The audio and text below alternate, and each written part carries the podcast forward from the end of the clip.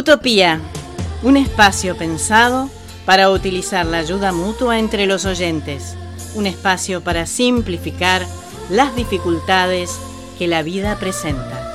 Utopía. Hola planeta Tierra, bienvenidos a Utopía. Hoy quería compartir con ustedes dos trabalenguas. Antes, ilustrémonos al respecto. Los trabalenguas son oraciones o frases con dificultades de pronunciar.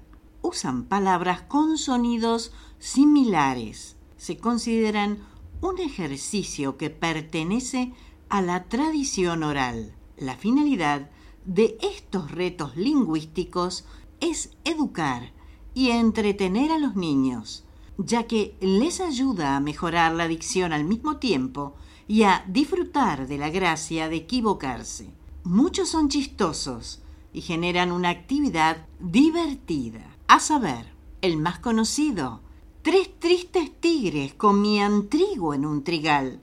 En tres tristes trastos comían trigo tres tristes tigres. Otro, más simple pero con un mensaje, sería este. Si quieres que te quieran, quiere mucho y nunca dejes de querer que en el querer está la razón de todo nuestro ser. Avisos solidarios. Bajo el ítem Quiero donar. Niñez y adolescencia. Pedido.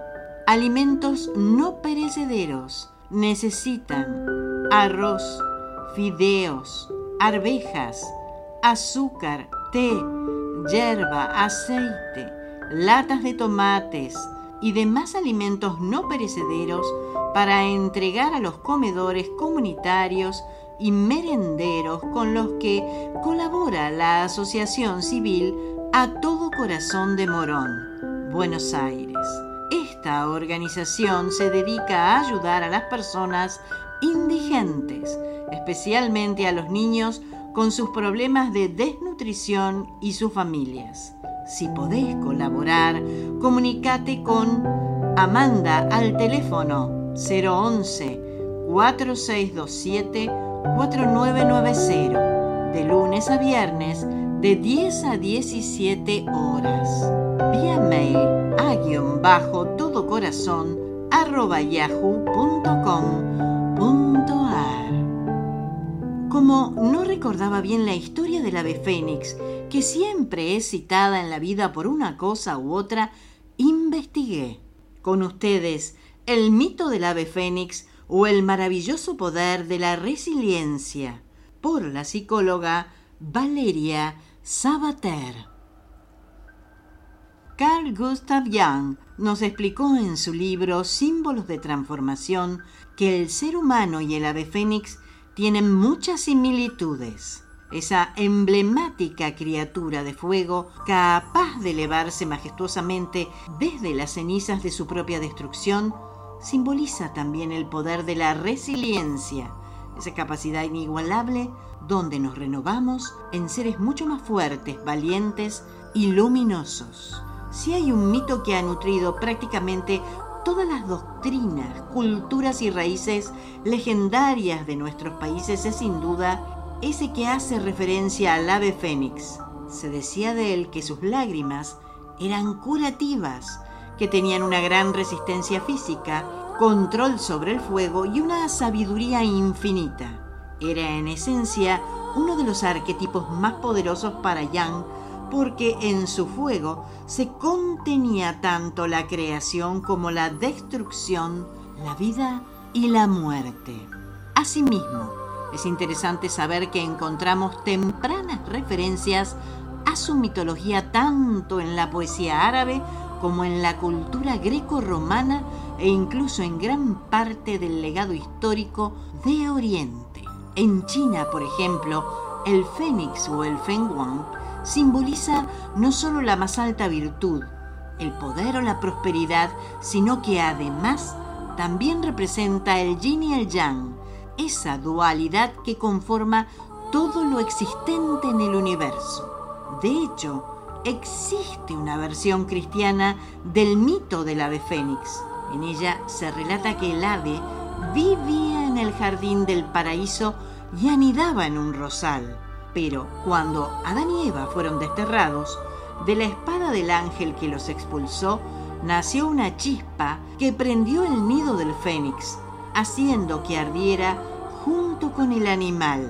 Por ser la única bestia que se había negado a probar la fruta del paraíso, se le concedieron varios dones, como el poder del fuego, la luz y la inmortalidad, al renacer de sus cenizas. No obstante, y esto vale la pena recordarlo, es en el antiguo Egipto donde aparecen los primeros testimonios culturales y religiosos alrededor de esta figura y donde a su vez se da forma a esa imagen que tenemos en la actualidad sobre la resiliencia.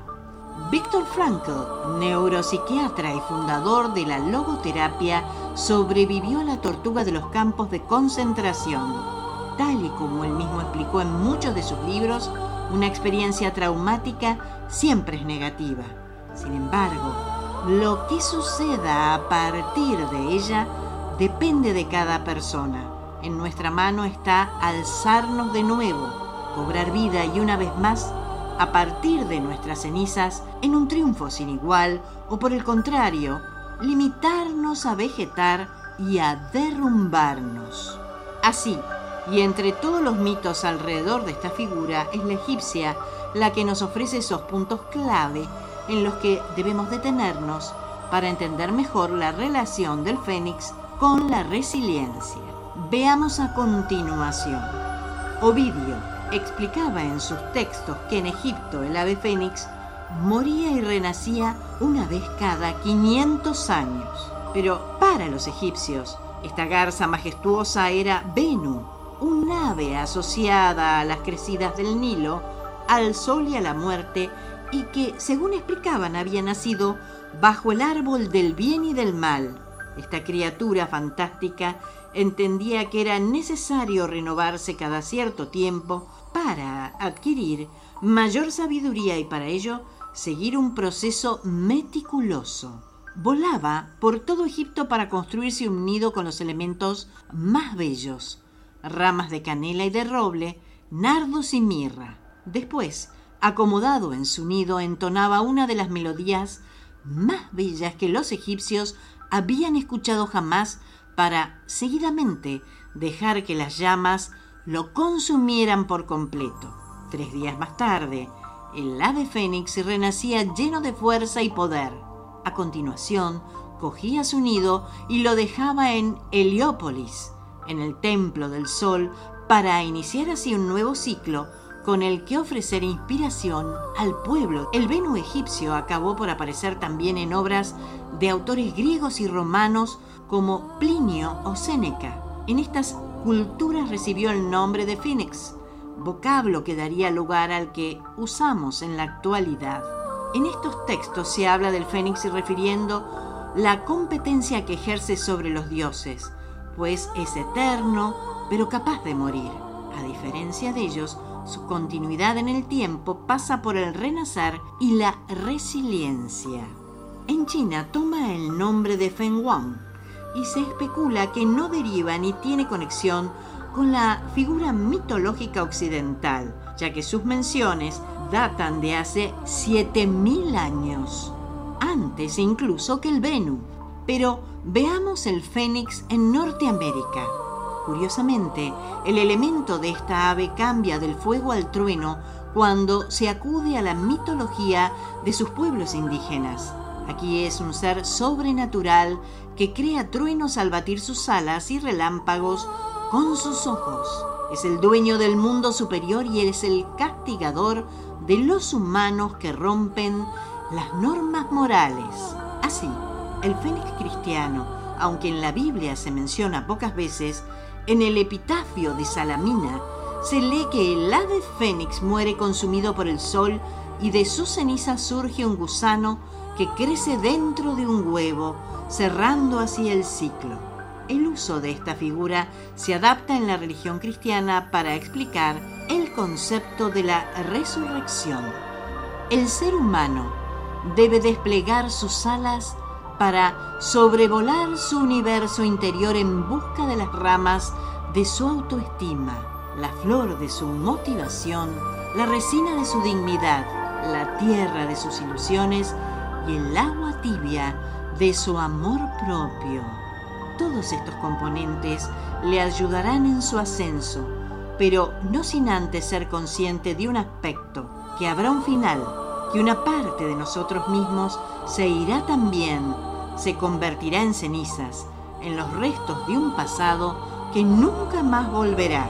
No obstante, esas cenizas no se las llevará el viento, al contrario, formarán parte de nosotros mismos para dar forma a un ser que renace del fuego mucho más fuerte, más grande, más sabio, alguien que tal vez sirva de inspiración a los demás, pero que ante todo nos permitirá seguir adelante con el rostro bien alto y las alas bien abiertas.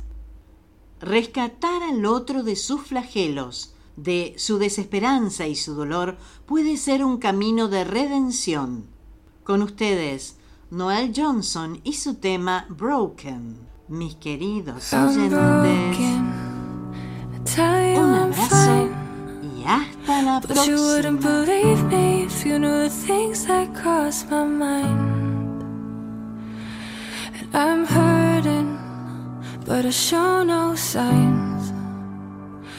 Cause I'm afraid to give and break down and waste your time. Now I'm begging you to come and pull me out the fire. Come and save me like you did days come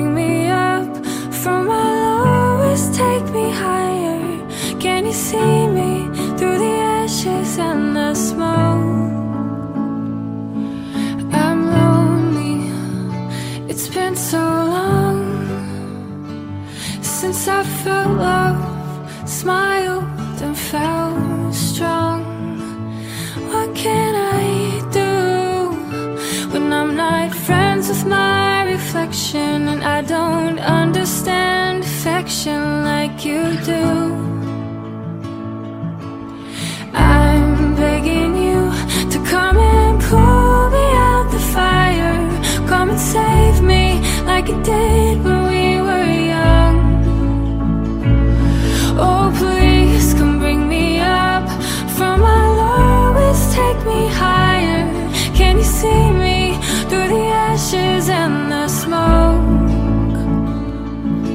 You say that you help me, tell me I'm worth it, but I don't deserve it. I don't deserve it. It's easy for you.